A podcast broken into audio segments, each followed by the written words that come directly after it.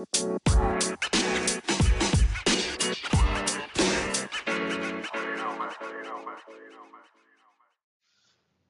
Ram sir क्या हाल है आपके? राम राम। और दर्शकों ये द पॉडकास्ट का एक सौ तिहत्तरवा एपिसोड है और सत्सिंह जी को आज दोबारा तकलीफ़ दी हमने इतनी सर्दी में। एक बार पहले भी आए थे सर कुंडली के बारे में डिस्कस करने। ये दूसरी बार है उसको तो काफ़ी टाइम हो गया एक डेढ़ साल पहले की बात है। कुंडली गाँव का ज़िक्र करा था, हमने कुंडली गाँव में क्या हाल हो रहा है, वहाँ का पानी किस लायक हो रहा है, समाज में क्या चेंजेस हो रहे हैं। और आज एक दूसरा ज्वलंत मुद्दा जो हरियाणा में चल रहा है, वो हरियाणा के लोग माइग्रेट करने लग रहे हैं। कुछ ऑस्ट्रेलिया कुछ कनाडा कुछ डोंकी मार के लेकिन एक नई जो जगह मिली है नया अवसर, वो इसराइल का है। तो सर, आपने काफ़ी इस पे स्टोरी करी है और वीडियो भी बनाई है।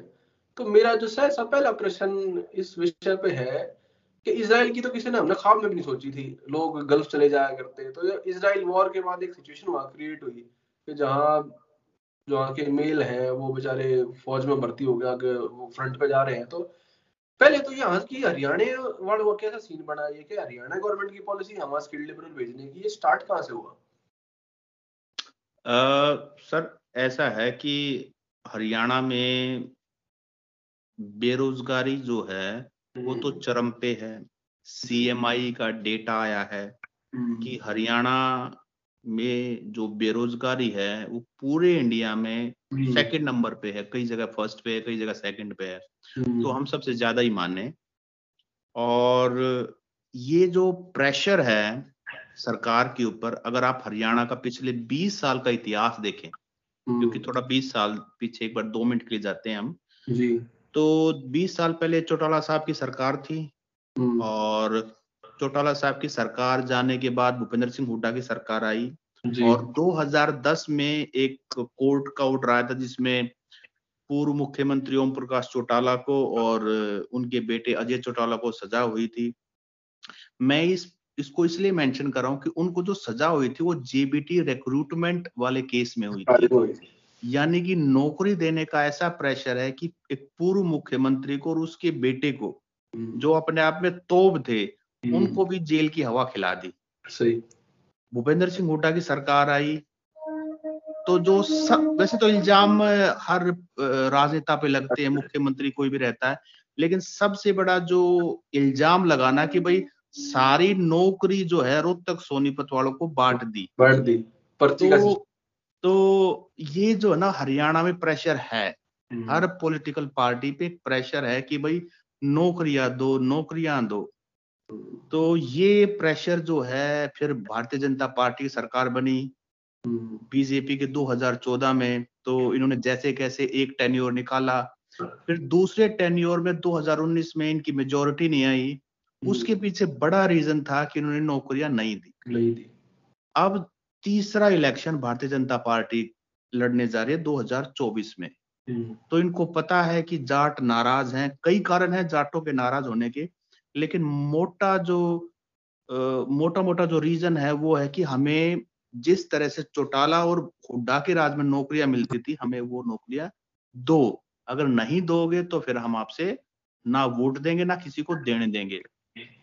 तो उसी के चलते मेरा ये मानना है कि अगर एडवांस कंट्रीज़ की बात करें कनाडा ऑस्ट्रेलिया तो वहाँ पर तो अगर आपको जाना है तो स्कैनिंग बहुत है बहुत हम्म। स्क्रूटनी है और उसके बावजूद भी बच्चे जा रहे हैं लेकिन फंड्स वगैरह बहुत हैं तो वहाँ सरकार का ब्योत नहीं बना भेजने का बच्चों को।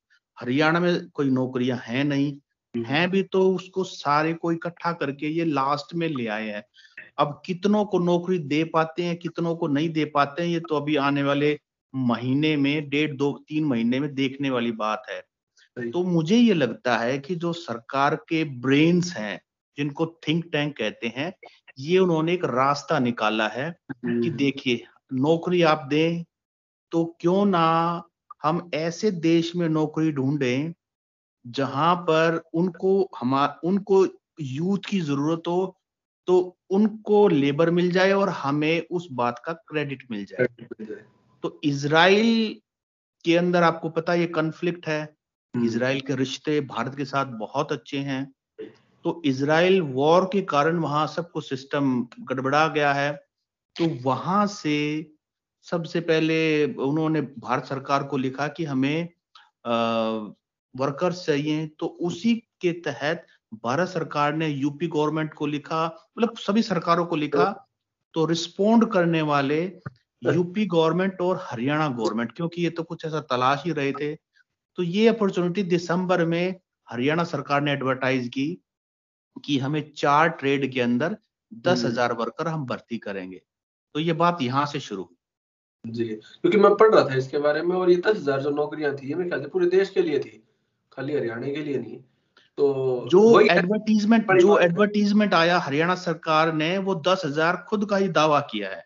अच्छा। कि दस हज़ार हाँ मैंने वो एडवर्टीजमेंट पढ़ा है कि दस हज़ार नौकरियाँ हरियाणा सरकार एच आर के एन के मतलब जो हरियाणा रोज़गार कौशल निगम लिमिटेड है उसके थ्रू देगा अपॉर्चुनिटी और वैसे तो ये पूरे इंडिया के लिए है और उसका विटनेस अभी हम आने वाले जो आप सवाल पूछोगे उसमें उसका ज़िक्र भी करेंगे। सही। मेरे ख्याल से हरियाणा वाला जो कोटा है सारा का हंड्रेड परसेंट हरियाणा के नाम में सरकार ने करवा दिया है। क्योंकि आपकी स्टोरी पढ़ी बाकी भी स्टोरी पढ़ी उसमें एमडीयू में इन्होंने एक तरह से स्किल सेंटर बनाया या टेस्ट सेंटर स्किल्स का। तो वहाँ बे हताशा भीड़ होगी। राजस्थान से यूपी से बिहार से पता नहीं कहाँ कहाँ से जो लेबरर्स थे स्किल्ड लेबरर्स वो आए। और अपना स्किल टेस्ट दे रहे थे और वहाँ दिक्कत ये हुई कि लोग कह रहे थे कि भाई, ये तो हरियाणा वाले की अंदर एंट्री है, बाहर बाकी तो एमडी के गेट पे खड़ी कर दी है। तो तो इसका क्या समझते हो? मतलब ये फुर्ती होगी नहीं चीज़? ये जाएँगे इसराइल आपको वहाँ रिपोर्टिंग करिए। क्या माहौल लगा आपको कि वहाँ बेचारे आधे लोग फटे, हाल वापस आ गए, कई दो दो तीन दिन पड़े रहे, कुछ लग रहे भाई इनके पास पासपोर्ट नहीं है, फिर भी इनको जाने दे रहे इस टाइप की चीज़ें वहाँ सुनने को मिली। तो आपने जब ग्राउंड रिपोर्टिंग करी, वहाँ घटना स्थल पे आप गए तो क्या लग रहा है, ये जाएँगे इसराइल या ये सब भी वही है कि मतलब आई वॉश है एक तरीके का, कि गवर्नमेंट ने, क्योंकि इलेक्शन आ रहे हैं और एंड में भाई वादे पूरे करने, दिखाने के लिए, चाहे जाए, चाहे ना जाए। तो क्या लग रहा है, असल में स्किल टेस्ट हो भी रहे हैं? क्या सिस्टम चल रहा है? कोई इसराइल का रिप्रेजेंटेटिव वहाँ बैठे हैं? क्या सिस्टम है? जी, जो फैक्ट ऑफ़ द मैटर है, इसमें हरियाणा सरकार और इज़राइल सरकार सीरियस हैं। सीरियस है, हरियाणा सरकार भी भेजना चाहती है और इज़राइल के जो ऑफिशियल्स आए थे, वो भी लेबरर्स को इज़राइल ले जाना चाहते हैं। लेकिन यहाँ इशू क्या है, ये समझने वाली बात है। हरियाणा के जो युवा हैं या जो बेरोजगार हैं, वो करना चाहते हैं फौज की नौकरी, पुलिस की नौकरी, क्लर्क की नौकरी या आरामदायक नौकरी। हमारे पास जो स्किल सेट इसराइल वालों को चाहिए उस बैकग्राउंड के युवा हमारे पास नहीं है। या हम्म। बहुत कम नंबर में है। और वो युवा जब रिक्रूटमेंट शुरू हुआ तो वो तो थे ही नहीं। अब आप हम्म। इस बात से आइडिया लगा सकते हैं कि दस हज़ार भर्ती करने थे और दस हज़ार में से टोटल जो सोलह जनवरी से रिक्रूटमेंट का स्किल टेस्ट शुरू हुआ था और तेईस तक चला। जिसमें एक दिन छुट्टी रही जो सैटरडे बीच में आया उसमें छुट्टी रही। उस दिन वो काम नहीं करते हैं। तो सिर्फ़ और सिर्फ़ 1800 लोगों का अठारह का स्किल टेस्ट हो पाया। जबकि भीड़ वहाँ मुझे लगता है कि इन दिनों में सोलह से लेकर तेईस तक कम से कम कई हज़ार की भीड़ आई। दूसरी बात उसमें से भी सभी हरियाणा के नहीं थे जो स्किल टेस्ट हुआ अठारह में से। जो मेरे सूत्र है उन्होंने बताया मुश्किल से 400 हरियाणा के होंगे जिनका स्किल टेस्ट हुआ। और अब जब उसका रिज़ल्ट आएगा तो मुश, मुश्किल से 200 का पास होगा क्योंकि सभी का तो पास होना बनता नहीं क्योंकि हर कोई आ रहा था वहाँ पर। तो उनको उनको ये नहीं था कि जो चार ट्रेड मांग रखे हैं टाइलिंग का और अपना मैशन मैशन वाला मांग रखा था आयरन बेंडिंग वाला मांग रहा था कारपेंटरी वाला मांग रखा था वो तो सिर्फ़ इसराइल जाना है इसलिए आ गए हैं। तो बहुत सारे ऐसे उन्होंने टेस्ट में अपीयर हो गए लेकिन वो तो फेल होंगे। तो अब इस बात से लगा सकते हैं कि हरियाणा में कितने लोग जा पाएँगे इस दस हज़ार की जो भी एडवर्टीजमेंट की थी। दूसरी बात जो आपने की कि भाई वहाँ बाहर से भी आए हुए थे वो युवा बहुत परेशान थे हम्म। और परेशान होने का कारण ये था कि एमडीयू के अंदर कोई भी इंफॉर्मेशन देने के लिए तैयार नहीं था बहुत कंफ्यूजन था पहले दो दिन 16 और 17 को तो ओपन रिक्रूटमेंट हुआ जो आया उसका टेस्ट ले लिया गया फिर शोर मच गया हम्म।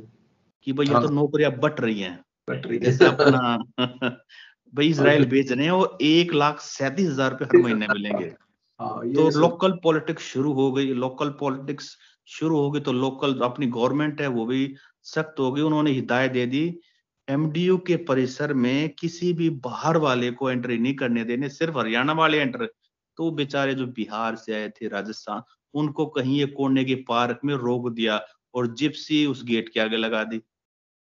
तो आपको पता ही है कि फिर आगे होना क्या था उन बेचारों को। तीन दिन चार दिन वेट करके और उनको भगा दिया गया। बहुत परेशान हुए। जबकि नियम ये कहते पूरे इंडिया के लिए थी कोई भी कहीं से भी आके अपियर हो सकता है। और इसराइल के जो ऑफिशियल्स आए थे उन्होंने भी इसकी नाराज़गी ज़ाहिर की कि जिन कैंडिडेट्स को आप मौका दे रहे हो उनको तो क्राफ्ट जानते ही नहीं है। और जो रियल हैं वो कहीं कोने में आपने क्योंकि मीडिया से उनको ही पता लगा होगा। आ, मैंने भी रिपोर्ट किया ट्रिब्यून ने भी रिपोर्ट किया बाकी इंग्लिश के अखबारों तो इंग्लिश का अखबार तो पढ़ते ही है समझते ही हैं। तो इस तरह का इशू हुआ बड़ा ड्रामा हुआ और हमने तो अपना जो कर्तव्य था वो निभाया। हम्म, अच्छा सर इसमें एजेंटों का भी रोल बता रहे हैं कि अच्छा एजेंटी भी शुरू हो गई है कि हम भिजवा देंगे। इसमें सर दो तीन बातें हैं इसमें कंफ्यूजन बहुत था। हम्म। जब ये काफ़ी शोर मचा तो N S D C national skill development corporation के कोऑर्डिनेटर आए थे अजय कुमार रैना।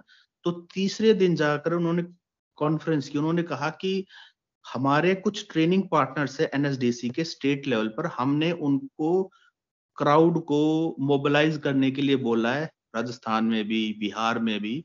तो ये जो कैंडिडेट्स आ रहे हैं ये ऐसे नहीं आ रहे ये हमारे ट्रेनिंग पार्टनर्स के भेजे हुए हैं लेकिन इसमें किसी को कोई पैसा नहीं देना है हम्म। और कोई एजेंट का रोल नहीं है लेकिन जिनसे मेरी बात हुई बहुत सारे युवा ऐसे मिले जो बोलेंगे जी डेढ़ लाख एजेंट ने भेजे हैं दो लाख में भेजे हैं तीन लाख में चार लाख में सो डेढ़ से लेकर चार लाख तक का फिगर उन्होंने कोट किया कि आप रोहतक जाइए अगर आप स्किल हम्म। टेस्ट में पास हो जाते तो चार लाख रुपए दीजिए और हम आपको इसराइल भेज देंगे।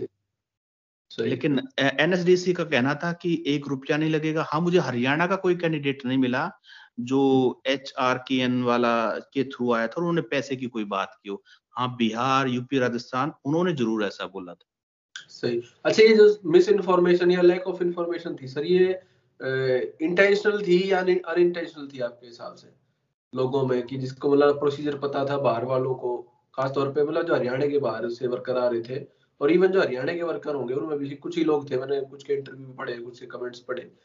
तो ये जो गवर्नमेंट की तरफ़ से निकालने के बाद ये एडवर्टीजमेंट इसका जो ये प्रचार प्रसार है, ये लैक ऑफ़ इन्फॉर्मेशन कि कहाँ पे होगा, किस तरीके से होगा, क्योंकि इतनी हफरा तफरी जो मच गई तो ये मतलब उनकी लैक इंटेंशनली था कि ज़्यादा लोग ना पाए हम स्टेट के बाहर से ना इस वजह से इंफॉर्मेशन नहीं दी। नहीं मुझे लगता है कि हरियाणा गवर्नमेंट की तरफ़ से आ, कोई आ, इस तरह की डेलिब्रेट इंटेंशन नहीं था क्योंकि नियम ये था कि जिस किसी ने भी हरियाणा रोज़गार कौशल निगम पे रजिस्टर करवा रखा है और आपको एसएमएस आया है फ़ोन आया है कि आपका स्किल मैच हो रहा है आप जाके इंटरव्यू दे आओ।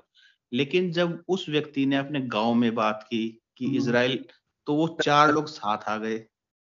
तो वो यहाँ के शिकायत कर रहे हैं रोहतक में आके कि जी आ, हमें मौका नहीं दिया जा रहा। भाई मौका इसलिए नहीं दिया क्योंकि आपको तो बुलाया ही नहीं है। बुलाया इसलिए नहीं है क्योंकि आपका एक तो रजिस्ट्रेशन नहीं है और हम्म। दूसरा आपका स्किल मैच नहीं हो रहा है। लेकिन वो डेस्परेट इतना डेस्परेशन इतना था अनएम्प्लॉयमेंट के कारण। उस चीज़ सरकार की तरफ़ से एक कमी रही उन्होंने क्लैरिटी देने में बहुत ढील बरती। उन्होंने कोई क्लैरिटी नहीं दी और उस कंफ्यूजन का फ़ायदा एजेंट लोग उठाते ही हैं और वो कहानी इसी तरह से आगे बढ़ी। जी। सर इसमें दो बुनियादी सवाल उठते हैं आपकी जो हमने अब तक चर्चा करी ना। एक है बेरोजगारी का। हरियाणा के बेरोजगारी के मूल कारण क्या है फिर?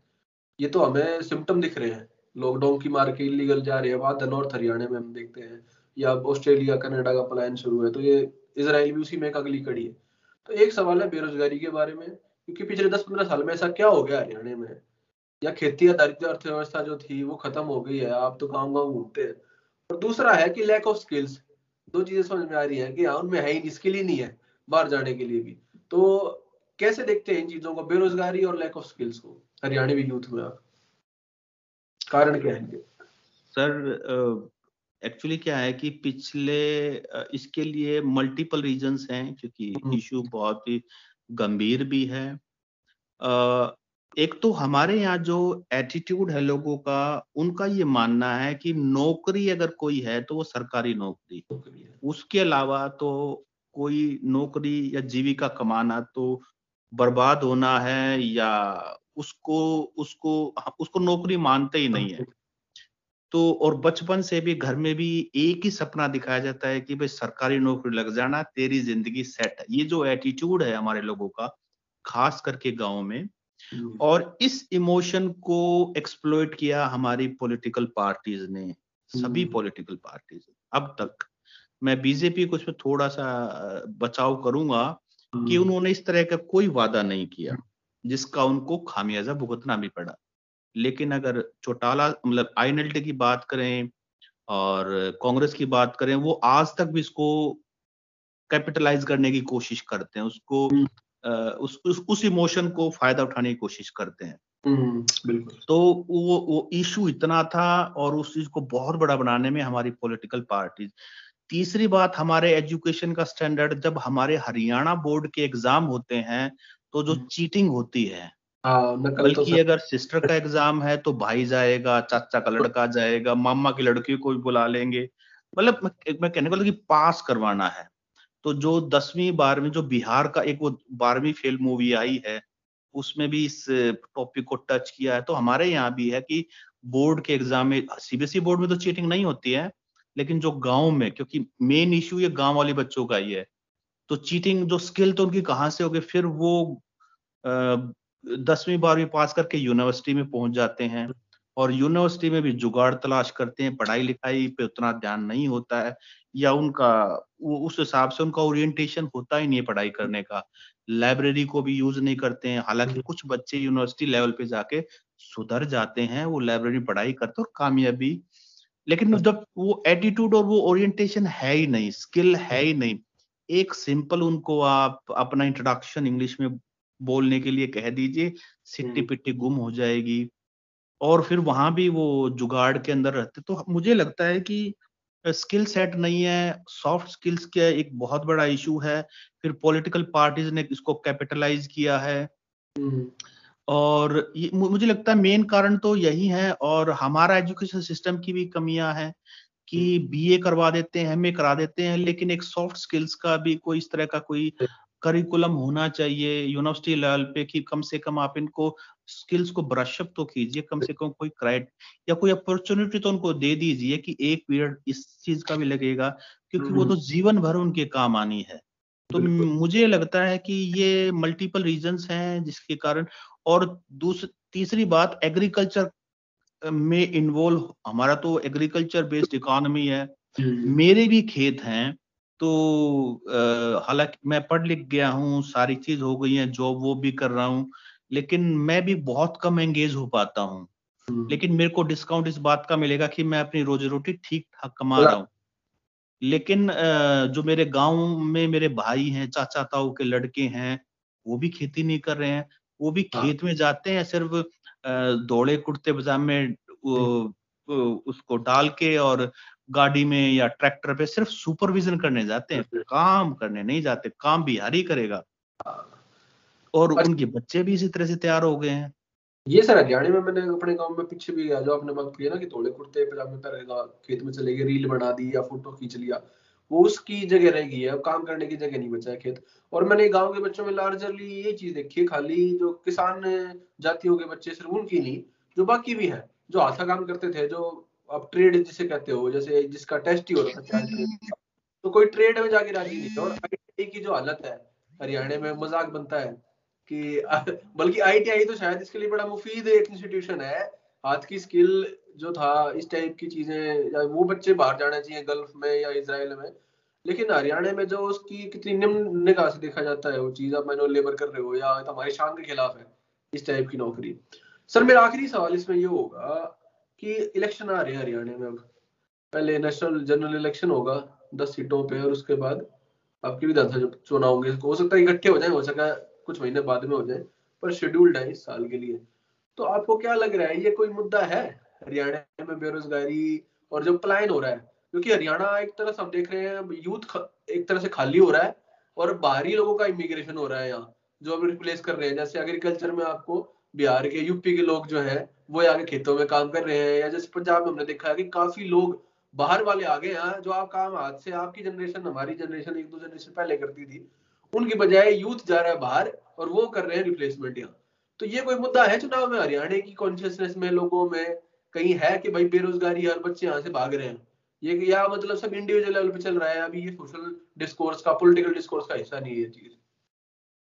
देखिए सर बेरोजगारी तो हर चौपाल पे गाँव पे डिस्कशन है। हम्म। और मुद्दा तो है लोगों की कॉन्शियसनेस में तो है। लेकिन इसको सुपरसीड कर रहा है कास्ट पॉलिटिक्स। जब ये बात करते हैं कि हरियाणा में चुनाव होगा तो क्या करेंगे?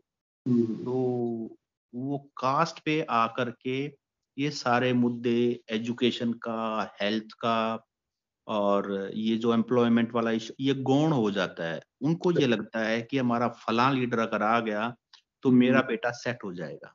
वो, वो हाँ, मेरा बेटा बेटी सेट हो जाएगा फिर हमारे मज़े हो जाएँगे और वो बाकी किसको क्या करना है किसको मिलेगा नहीं मिलेगा इतना नहीं सोचते हैं लेकिन हम्म। जो यूथ है उसमें एक इशू तो है ही एग्रेरियन क्राइसिस है क्योंकि किसान आंदोलन हुआ अब दोबारा से होगा तो हम्म। रोजी रोटी का एक इशू तो है हम्म। लेकिन वो कितना मुखर होकर के निकल पाता है ये कहना बड़ा मुश्किल है क्योंकि मैं जैसे गाँव में कई बार जाने का मौका मिलता है असाइनमेंट्स वगैरह कारण तो लोगों में गुस्सा है रिजेंटमेंट है एंगर है इश्यूज़ को लेकर के है लेकिन जब बात क्षण के आती है तो कास्ट पे आके रुक जाती है। ठीक। अब कास्ट में पर्टिकुलर नेता को सपोर्ट हम इसलिए करेंगे क्योंकि वो हमारी जाति का है और हमारा एक डोमिनेंस बना रहेगा खास करके जो जाट राजनीति है उसमें तो इस तरह का इशू है। और वो एग्ज़ाम्पल भी देते हैं कि पहले भी हमारे गाँव से इतने लगे हैं हाँ। और अब वो फला लीडर आ जाएगा तो भला हो जाएगा ट्रांसफ़र वगैरह भी चॉइस की हो जाएँगी। और ये वो लोग हैं जो काफ़ी सारे गाँव को या काफ़ी सारे लोगों को इन्फ्लुएंस करते हैं। हम्म। तो मुझे लगता है कि बड़ा सैड स्टेट ऑफ़ अफेयर्स है लेकिन कॉन्शियसनेस में तो है लोगों को। लोगों को पता है कि ये एक बड़ा इशू है। लेकिन फिर ये भी कह के कि भाई कोई आ जाए आ, ये मुद्दा सोल्व होने वाला नहीं है। इसीलिए बेटर है कि अपने बच्चों को बाहर भेज दिया जाए अगर वो जा सकते हैं तो। क्योंकि यहाँ तो इंडिया तो ऐसे ही चलेगा। हमारा टाइम पास हो गया है बच्चे बाहर सेट हो गए हैं। अब आने और जो आगे होगा वो देखा जाएगा। सही। और मेरे ख्याल से इन लोगों को निराशा ही हाथ लगेगी जो कहते हैं कि फला लीडर आ जाएगा और लगवा देगा। खट्टर साहब खुद कह रहे हैं नौकरी नहीं देने को। हम कहा से नौकरी दे देंगे? जितनी थी उतनी दे नहीं मैं देखो इस इस बात के लिए बीजेपी को ये कहना चाहूँगा कि बीजेपी इस मामले में इस तरह के झूठे वादे उन्होंने कम किए हैं। उन्होंने इस चीज़ को भी अच्छी बात है। हाँ। क्योंकि लोगों को जितना जल्दी रियलिटी बाइट करे उतना अच्छा है कि आप ऑन्टरप्रेन्योरशिप के लिए करो आप हम्म। कोई क्राफ्ट कोई ट्रेड कोई इस तरह की स्किल सीखो जिससे आप अपना स्वावलंबी बन सको। बजाय कि आप गवर्नमेंट जॉब का वेट करो और आपको चॉइस पोस्टिंग दे देंगे ये एक अच्छी बात है। मैं तो इसको अच्छा मानता हूँ कि कम से कम किसी झूठे उसमें नहीं आपको बहकावे में नहीं रख रहे। और ये रियलिटी भी यही है कि सोल्यूशन यही है कि आपको खुद ही करना पड़ेगा। अपने आप को एम्पावर खुद ही करना पड़ेगा। बिल्कुल सर लेकिन यही विशेष साइकिल हो जाता है क्योंकि एम्पावरमेंट के लिए आपको कुछ या एंटरप्रेन्योरशिप के लिए कुछ स्किल्स ही और फिर वो स्किल वो ज़ीरो से ही नहीं है वही वाला सिस्टम जो है ना। मुझे लगता है अगर एक बार ये माइंड क्लियर हो जाए कि आप सरकारी नौकरी आपके लिए नहीं है आप हम्म। उसका वेट मत कीजिए बच्चों को तैयार कीजिए शुरू से ही। तो आने वाले दस साल में मुझे लगता है अगर बदलाव हो जाए बच्चों को उस हिसाब से तैयार किया जाए तो अगली पीढ़ी तो कम से कम एम्पावर्ड हो सकती है। बिल्कुल बिल्कुल। और शायद यही सोच रखनी चाहिए हरियाणवी युवाओं को कि भाई नौकरी पर डिपेंडेंट मत रहो या कोई सरकार आ जाएगी नौकरी दे देगी। अपने आप इस काबिल बनो कि कुछ काम कर सको या कुछ नौकरी ले सको चाहे एमएनसी में है या गवर्नमेंट की है। कोई सरकार नौकरी नहीं देने वाली नौकरी खुद ही लेनी है या काम खुद ही करना है। तो सर बहुत बहुत शुक्रिया धन्यवाद आज जुड़ने का और इस थैंक यू सर प्रकाश डालने के लिए। Thank you sir thank you thank you